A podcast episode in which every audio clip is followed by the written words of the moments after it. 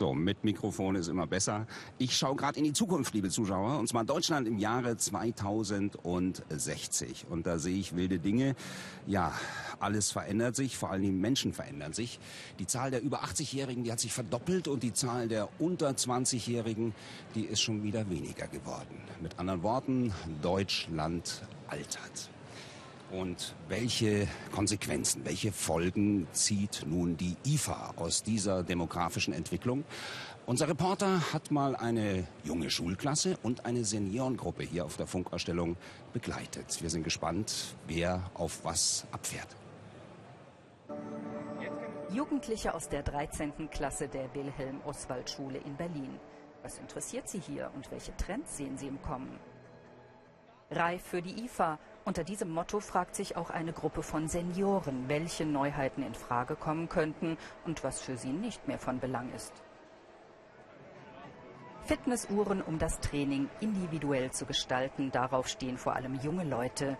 Sie messen die persönlichen Aktivitäten rund um den Tag und kontrollieren zum Beispiel den Puls und die Herzfrequenz.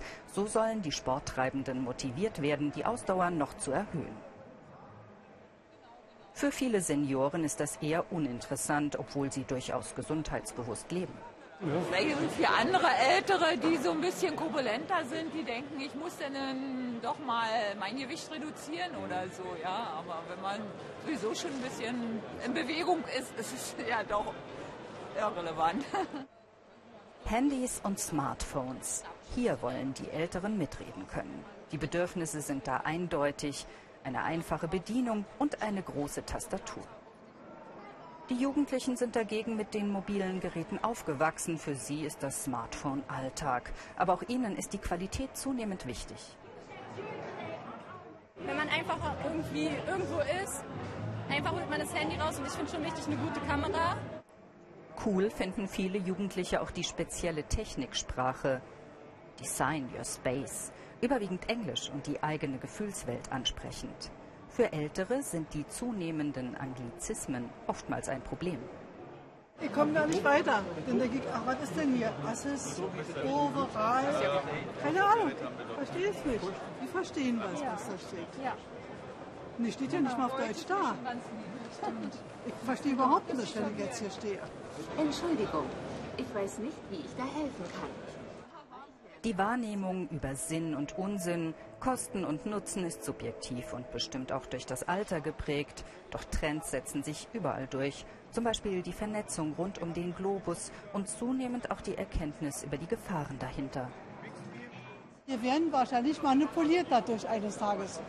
Jetzt schon, nicht? Müssen wir auf mein Handy gucken, ach mein iPhone, was zeigt das jetzt an? Es beeinflusst uns schon wenn darauf zugegriffen wird, dann ist es mir eigentlich wurscht, weil auf Facebook ist es ja auch teilweise öffentlich.